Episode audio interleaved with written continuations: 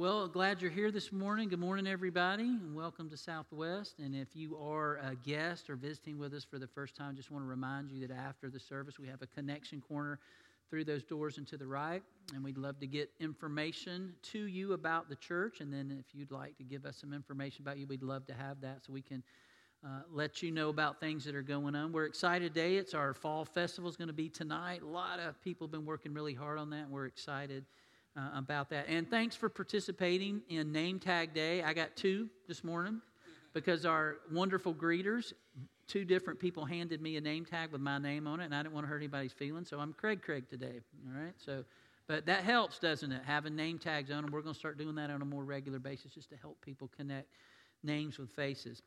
Well, I want to tell you about a story. There was a customs um, officer who worked at the border for many years, and uh, he is a grizzled veteran, if you will. He kind of knew when he felt something about somebody coming through there. He just kind of knew when he thought something was going on. And so there was a guy that, that kept coming through um, in this truck, and uh, he orders the driver out because he just felt this guy is smuggling something. So he orders him out, he searches the vehicle, and they end up pulling panels off the truck, looking behind the bumpers, looking behind the wheels. But he finds no scrap of contraband that he just was sure was there. And he's still suspicious, but he has a loss to where else he can search because he searched the whole truck and he found nothing. So he waved the guy through. Well, every few weeks, this guy would come through again. And every time he just had this feeling that this guy's got some contraband on this truck but he never could find anything illicit, even though they would tear the truck up lots of times and go through, get him out. Said they would uh, do full body searches, they would use x rays, sonar, anything he can think of, but every time nothing came up. And this no, no mysterious cargo was ever found, and each time he has to just wave the guy through. Well, finally, came down to his retirement time, and he's, he's on his last day, and here comes this guy through. And he's like, I know, I, I know he's got something, but I just can't prove it. So he finally says to him, he says, Look, I know you're a smuggler. I can't prove it, but I just know you're a smuggler. And I'm, a, I'm retiring. Today is my last day, so it really doesn't matter. I can do you no harm at this point, but will you please tell me what you've been smuggling all these, all these months I've been trying to catch? And the guy goes, Yeah, trucks. so you were looking for something else. The big deal was right there, but you were looking for something else. You were looking for contraband in the truck, and the whole time it was an illegal truck going back and forth across the border, and you never caught that. And sometimes that happens in our lives, doesn't it? We're looking not for the big deal, the deal that really matters, but we're looking for small deals or no deals. And sometimes we miss the big deal while we're looking for those small deals or no deals. And this guy missed the obvious. So, Paul, Apostle Paul, in our text today, as if you've been with us, we've been going through this letter of Galatians, which was to a um, group of Jesus followers in the first century who were new Christians. And um, Paul has been talking about this big deal that has happened, and he's trying to get them to see that it is a big deal. He's very um, emphatic about them missing the truth of the gospel being faith in Jesus Christ alone. It's not adding a bunch of rules and the old law, the old covenant to that, which is what happened. So Paul goes in on the first missionary journey and he shares with this group of folks the gospel of Jesus Christ, which is Christ died for you and your sins, for all of humanity, so that we could be restored to the Father. And that's the good news of the gospel. But somebody a group of people went in behind him and the other missionaries that went into Galatia and said, No, I know what Paul said, but you still need to follow the Mosaic law. You, your, your men need to be circumcised and you need to follow. And, and Paul hears about this and he's beside himself because he was a legalist. He believed all that for years. He lived like that, and he will not go back to that old way of life since he's heard the gospel that's transformed his life. And so he's very concerned. And in this letter, he's making a big deal about the gospel and what it really is, the very basics of it. So let's listen in chapter 3 is how he is going on. He's been talking about his personal experience of coming to Christ and how God worked in his life personally. And now he's going to turn the tables a little bit and say, I want you to remember, Galatians, when I first came to you on that first missionary journey and shared the gospel with you, remember what that was like. And so he, he does that. Listen to what he says. We're going to start in chapter 3, verses 1 and read through 14. You foolish Galatians, who has bewitched you? Before your very eyes, Jesus Christ was clearly portrayed as crucified. I would like to learn just one thing from you. Did you receive the Spirit by the works of the law or by believing what you heard? Are you so foolish? After beginning by means of the Spirit, are you now trying to finish by means of the flesh? Have you experienced so much in vain if in really it was in vain? So again, I ask you, God does God give you his spirit and work miracles among you by the works of the law or by your believing what you heard?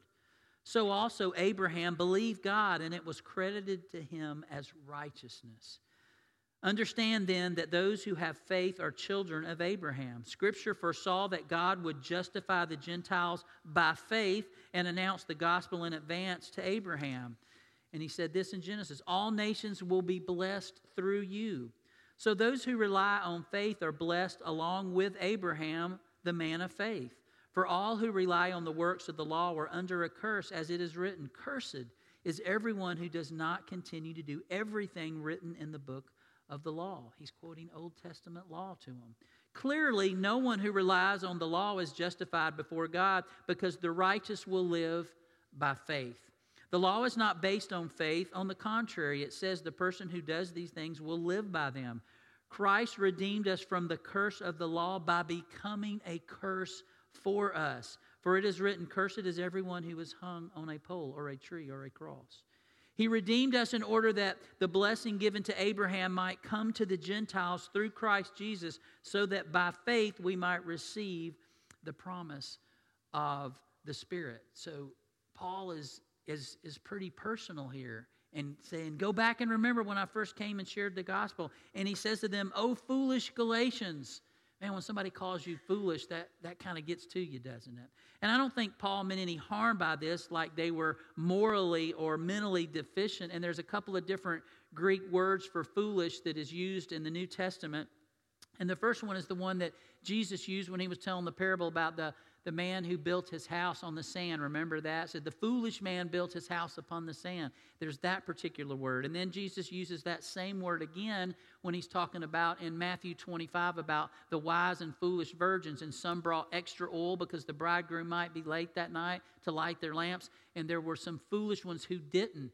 And then when the bridegroom came, their oil had ran out. That, that foolish is what he's talking about. But Paul uses another Greek word here that means basically someone who can, can think and knows the truth, but fails to use their power of perception in a certain situation. You ever been there? I have. I know things, but sometimes I fail to use my power of perception because I'm thinking in different terms. And the principles Paul's referred to here are things that the Galatians knew from that first missionary journey, things they had been taught about the foundational teachings of the gospel of Christ. The knowledge and understanding were there, but they weren't using them. So he goes, Who's bewitched you? Any of y'all remember that show, Bewitched? Okay? Even if you're kids, I know you can look it up on YouTube or whatever, but it was a funny show, but it was about this lady who was a witch. You remember all that? Bewitched? And that's what that word is. It's the idea that the Galatians were under some sort of a spell. And Paul didn't mean this literally, but he means your thinking has been, has been clouded by somebody else who's come in and told you things that weren't true. And he's so eager, they were so eager to be accepted by this group who came in and tried to tell them they had to follow the law that it seemed that some kind of spell had been cast over them. So that's why he uses that word. William Barclay translate bewitched as put the evil eye on. Now, any of us who are married understand what the evil eye is. Or as kids, we remember in church maybe cutting up and having our parents or grandparent look at us and give us the evil eye, you know. So we understand that. And the evil eye was thought to work kind of like a snake who could hypnotize its prey with just looking at them and just giving them that evil eye and kind of hypnotize them and then strike them really quick. And once the victim looked into the evil eye, the spell could be cast and they were helpless to do anything about it. So, therefore, the way to overcome that evil eyes not to look at it. And using this phrasing or this word picture of bewitched, Paul is encouraging the Galatian Christians there to keep their eyes steadfastly on Jesus Christ and his grace. And you won't be bewitched. You won't have your mind clouded. So the Galatian Christians seem to have been accommodating to the wrong ideas. They were lured into this legalism instead of the gospel. They didn't think that was enough. I have to do more. It's like, no. Belief is enough. They didn't think things through to see if they really were true and they lined up with the gospel that Paul had originally preached them. And that sometimes is a sign of spiritual immaturity. We're on this path of growing spiritually, and somebody introduces something new to us, and we want to like that, and we want to keep growing. So sometimes we just take things in without really thinking about how they line up. It's kind of like a, a baby who just sticks everything in their mouth that comes near them. You know, like, no, don't do that you know, and we, and, but they stick everything in their mouth, and that's kind of what was happening. So Paul, after he asked, "How can you be so foolish? How can you be bewitched by this false teaching?" He reminds them of what is at the heart of the gospel that they had heard from him from the very beginning, and he has laid out clearly for the Jews, which he was. But for everybody, Gentiles as well, Jesus came for all of humanity's sin. And his death on that cross for God, Jesus Christ was clearly portrayed as crucified. So when he told them, he kind of gave them this visual picture. Jesus went on that tree, and usually that was a curse. But he said Jesus became that curse to give you forgiveness. And so he remembers when he was there and he taught them that gospel for the very first time. Jesus' death brought life to them, and the law brought death. So, why do we go back to the law that brings us death? It was rather an emotional plea here for the gospel. And a lot of times, teachers or lawyers or whatever will use that comparative. They lay one thing right next to another. Let's compare the two the law and grace, the law and the gospel. Let's lay those right side by side and let's compare them and see if what the real gospel really is. So he contrasts those two. And this was understood in this culture. A rabbi or a teacher's logic in that first century was like this. So Paul asks another question to lead off this comparison Did you receive the Spirit by the works of the law or by believing what you heard? And Paul knows the answer to this. He knows the answer because he was there.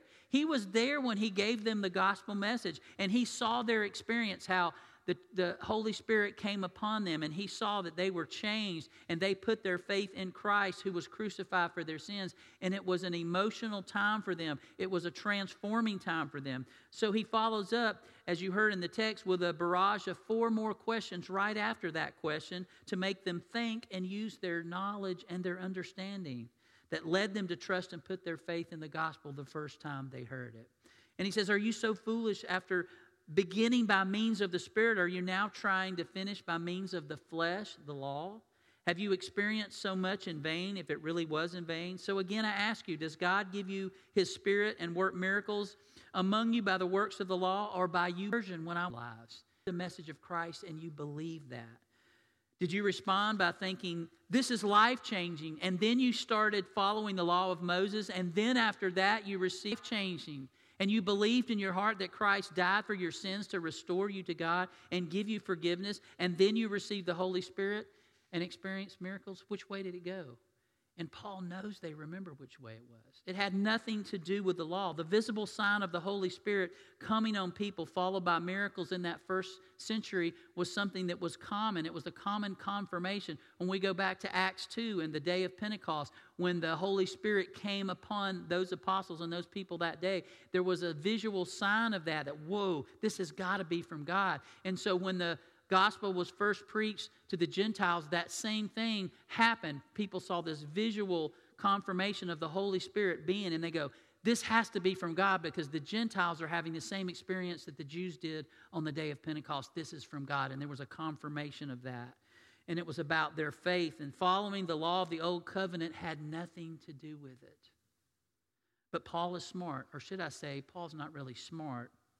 Paul is led is directed by the Holy Spirit. And he takes the Galatians back to where the old covenant originated with Abraham. He goes, You want to talk about the old law? You want to talk about the old covenant? I'm an expert. Since I was a little kid, I studied that. I know it backwards and forwards, behind my back, through the legs, all that. I know it. So let's go back to there. See, he's wanting them to understand. So he goes back to Genesis 12, and this is not on the screen, but I'm just going to read it real quickly. And you remember Abram, before he became Abraham, God came to him and said, Go from your country, your people, and your father's household to a land I will show you. I will make you into a great nation, and I will bless you. I will make your name great, and you will be a blessing. I will bless those who bless you, and whoever curses you, I will curse. And all peoples on earth will be blessed through you. See, God's plan from the very beginning was not the law, to save them, but all peoples, all peoples, Jews, Gentiles, everybody will be blessed through you. So Abraham went as the Lord told him, and Lot went with him. He believed the Lord that day, and he went. He acted in faith. It wasn't a law to be just, I, I believe you, God, so I'm going to go. I'm going to leave where I've grown up my whole life. In the original covenant, God promises to make Abraham into a great nation, a blessing, and all the peoples of the earth will be blessed through him, through his seed, he talks about, not through the law but through God's grace. See, Abram wasn't chosen because he was perfect and he obeyed the law before it was really the law. Because we know as we read about Abraham, he, he had sin, didn't he? Remember when he, at least twice we know about, he lied about his sister. I mean, his wife being, you know, his, his sister, oh, it's my sister, because he's afraid they would steal her and kill him. So we know he had sin, but he understood that that ultimately God was the authority and he had faith in him. And between Genesis 12, what we just read, and what I'm about to read in Genesis 15, there was some stuff that happened in Abraham's life with his nephew. And but when God made this promise to Abraham, he's going, if I'm going to be a blessing, if the whole world's going to be blessed through me, then I'm going to have a lot of kids. But this hasn't started yet. And we don't know how many months or years this was, but it got to be after some stuff happens with his nephew Lot. There's no kids. So he started to wonder how God would do this, but he didn't wonder if God would do it. He just wondered how. Because uh, me and the wife haven't had any kids yet. So in Genesis 15, 1 through 6, 6, listen to what he says. After this, the word of the Lord came to Abram in a vision Do not be afraid, Abram. I am your shield, your very great reward. But Abram said, Sovereign Lord, what can you give me since I remain childless, and the one who will inherit my estate is Eliezer of Damascus? That's his servant, and he thought he was going to do it through his servant. And Abram said, You have given me no children, so a servant in my household will be my heir. Then the word of the Lord came to him This man will not be your heir, but a son who is your own flesh and blood will be your heir. Verse 6 Abraham believed the Lord, and he credited it to him as righteousness. Nothing about the law. He believed what God says. Oh, it, it really is going to be for me. Yes, that's what I said from the beginning. Don't lose sight of that. God confirmed his original plan. And notice there was no mention of obeying laws before God would do this. No, I'm going to do this. And I really like this when he tells him, he says, he took him outside in the verses after. He took him outside and says, Look up and count the stars. If indeed you can count them, then he said, So shall your offspring be. How awesome would that be for God to tell you or me to come outside and let me show you? Let me show you what I'm going to do. Look up at my creation. I made those stars, and that's the way your, your um, children are going to be. And Abraham believed, in that belief, no law following is what God says, I credit you as righteous now because you believe. You put your faith in me. And this reminds me of uh, uh, the movie Karate Kid. Y'all remember Karate Kid?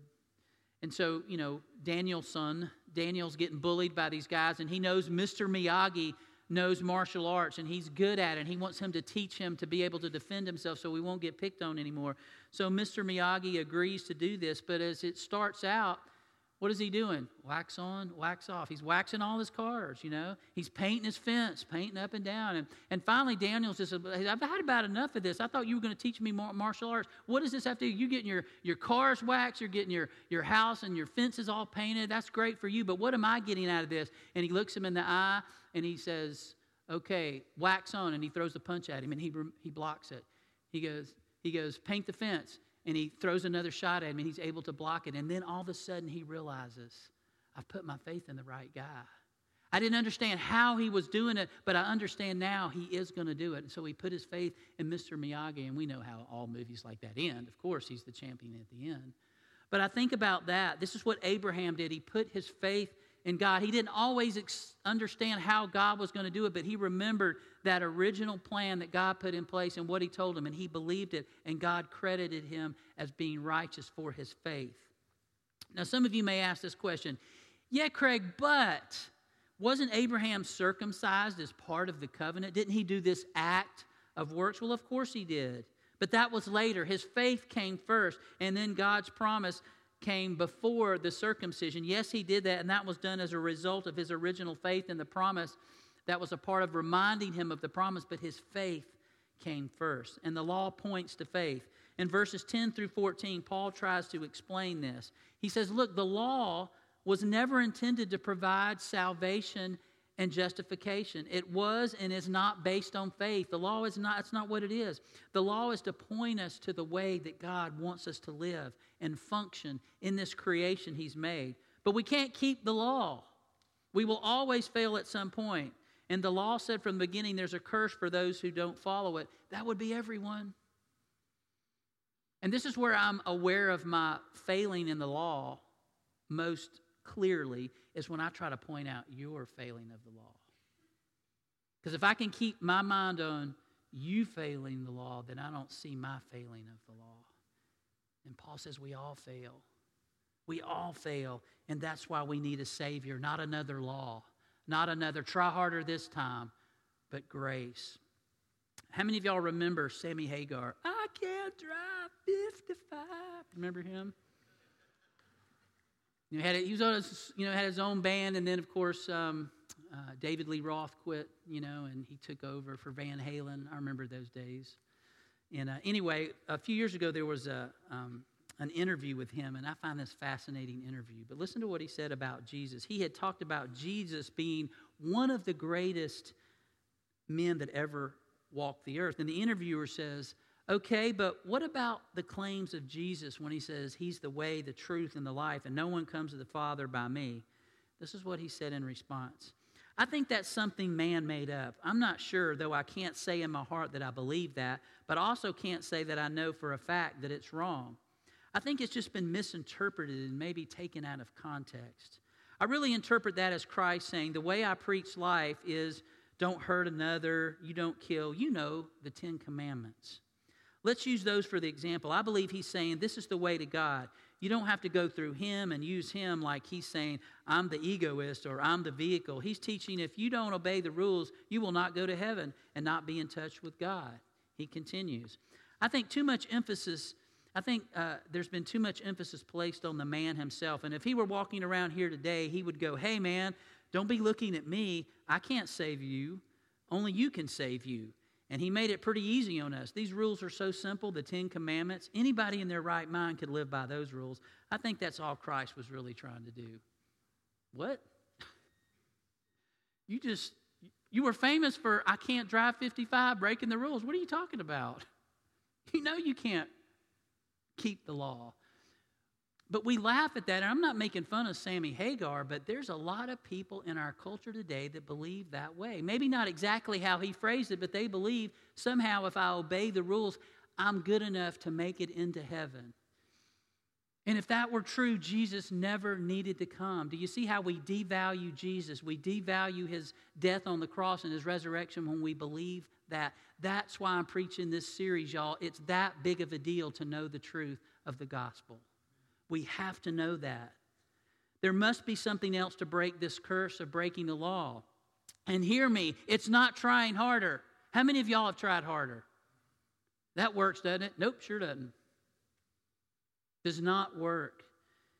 It's not something, it's someone, and it's Jesus Christ. Paul is showing here that the law most certainly has purpose. It has value, but it's not what breaks the curse or brings us salvation or justifies us before God. It points us to the path that God wants us to go, the life God wants us to lead, but the law cannot take me and you down that path. That's why we need a Savior who did go down that path and shows us the way. And God always had a plan from the very beginning, even in that original covenant with Abraham. I will bless all nations through you. All nations. We, there's at least two wars going on in this world right now. And guess what? Jesus died for both of those nations that are fighting with each other. All the nations. That was his plan from the beginning. That's why Jesus said, I did not come to abolish the law. It has importance, it has value, but to fulfill it. And Jesus fulfilled the law. In Leviticus 18:5, it says, Keep my decrees and laws, for the person who obeys them will live by them. I am the Lord. Well, nobody's been able to do that except Jesus. He could keep the decrees and laws, and he obeyed them and lived by them because why? Jesus was the Lord. Remember when he said, I am? Jesus was able to do that. He was the only one who obeyed them and lived by them. And that's why he could be the one sacrifice. Jesus accomplished what no human could. What the law couldn't accomplish, Jesus did. Through his life and his death and his resurrection, Jesus gave us the gift of that salvation, of that redemption, and justified us before God. Do you like those words? Justified, redemption, salvation. Man, I love to hear those words because that's what Jesus did for us because we couldn't do it for ourselves. And Paul says in the last two verses of our text today Christ redeemed us from the curse of the law by becoming a curse for us. He became a curse. He was beaten, he was put on that cross brutally. And he redeemed us in order that the blessing given to Abraham at the very beginning of the covenant might come to the Gentiles through Jesus so that by faith we might receive the promise of the Spirit. Jesus became that curse for me and you. Think about that. You should have had that curse. I should have had that curse. We should have been on that cross, but it was Jesus instead. And He gives us redemption, and then we receive the Holy Spirit living in us. And God's way is not written in a book anymore or on tablets, it's written in our hearts. Because of what Christ did, He became the curse for me. I'm going to listen to Him and I'm going to live like He tells me to live. So, Paul was appealing to these Galatians to allow their hearts and their minds to come together and embrace the reality that they were justified by grace through faith in Jesus alone. Now, this Tuesday is what? Halloween. I know there's kids that are saying in the first service, that's who spoke up. Candy! Candy day! you know, we lose our minds. Which is always funny. It's uh, the, the story behind how Halloween came about in the United States is fascinating to me. So I, I, don't have time to tell you that, but look it up, Google it. It's fascinating how we got to where we are today. And some people lose their mind. You got people in your neighborhood like that? Goodness gracious, the way they, I don't know, all that stuff. But anyway, um, it's worth the time to look that up. But do you realize some 500 years ago on October 31st, a man named Martin Luther allowed the power of the gospel of Christ and the Holy Spirit to lead him into something that would start a reformation of the church that was so needed in his time. And it needed to be done because exactly what Paul is talking about here was being done in our church. And Martin Luther said, wait a minute. When I read Paul and his letters in that first century church, I hear the grace we are justified by faith through grace in Christ. What is the church selling indulgences for? Somehow I can pay the church and I get my sin forgiven. That doesn't line up with what the gospel is. What has happened to our churches? And so Martin Luther nailed them out and give him candy. Matter of fact, the very opposite happened. People wanted to kill him after this. But what we do know, that Reformation was exactly over what Paul is talking to the Galatians about faith versus the law, the defense of our freedom through the gospel of Jesus Christ. And so, and I'm, I'm going to do this on Tuesday too. I'm either going to dress up or I'm going to walk my kids from house to house to people I normally never pay attention to or speak to and walk to their door and say, Candy. I mean, it, we're laughing because it's crazy, isn't it? I don't ever talk to them. You know, Mr. Smith's kind of weird. He kind of comes out in his yard. But I want to go over to his house. His light's on. I guess he's going to give my kids candy. But while we do that, and I'm going to do it too, that's fun. I'm not saying that's wrong. But please, please, please remind yourselves and remind your kids that 500 years ago, God did something amazing through the faith of Martin Luther and the church 500 years ago that allowed us to be here today. Do y'all realize that? This church exists because Martin Luther was faithful to what God called him to do and say, This isn't right. This isn't what the gospel is. And we have an amazing church because of what God did through him and people like him throughout the centuries who defended the freedom we have in Christ. So, as we eat our candy, let us rejoice. Let us be at peace and be free because of Jesus' sacrifice and power over death in his resurrection. That is the gospel message. So maybe somebody here today needs to be reformed. We all do, don't we? But it starts not with going, well, this time I'm going to try harder and I'm going to, I'm going to start obeying the law. No, you're not. You're going to fail just like me and everybody else. But you can start that reformation by saying, I need to surrender to Jesus Christ. I know He was the curse for me, so I'm going to accept that into my life by faith, and then I'm going to try to live that out. That's what That's what the gospel is. So if there's somebody today that needs to, for the first step of that reformation, just acknowledge Jesus as their Lord and Savior, we want to invite you to do that. Or maybe you're looking for a church home, and I can promise you we break laws. we fail. We are not perfect, but we always have to point ourselves back to the gospel of Christ and know that He is our example. And maybe if you're looking for a church like that, we offer that invitation as well. I know a young lady that's coming, and I'm very excited about that but there may be others. So we're going to stand right now, and the band's going to come up and, and, and have a song for us. And as we're waiting um, for someone to possibly come, I hope you will prepare your hearts and remember as we get ready to go into a time of communion um, that Jesus became the curse for you and for me, and reflect on that as we sing this song and, and we prepare our hearts for communion.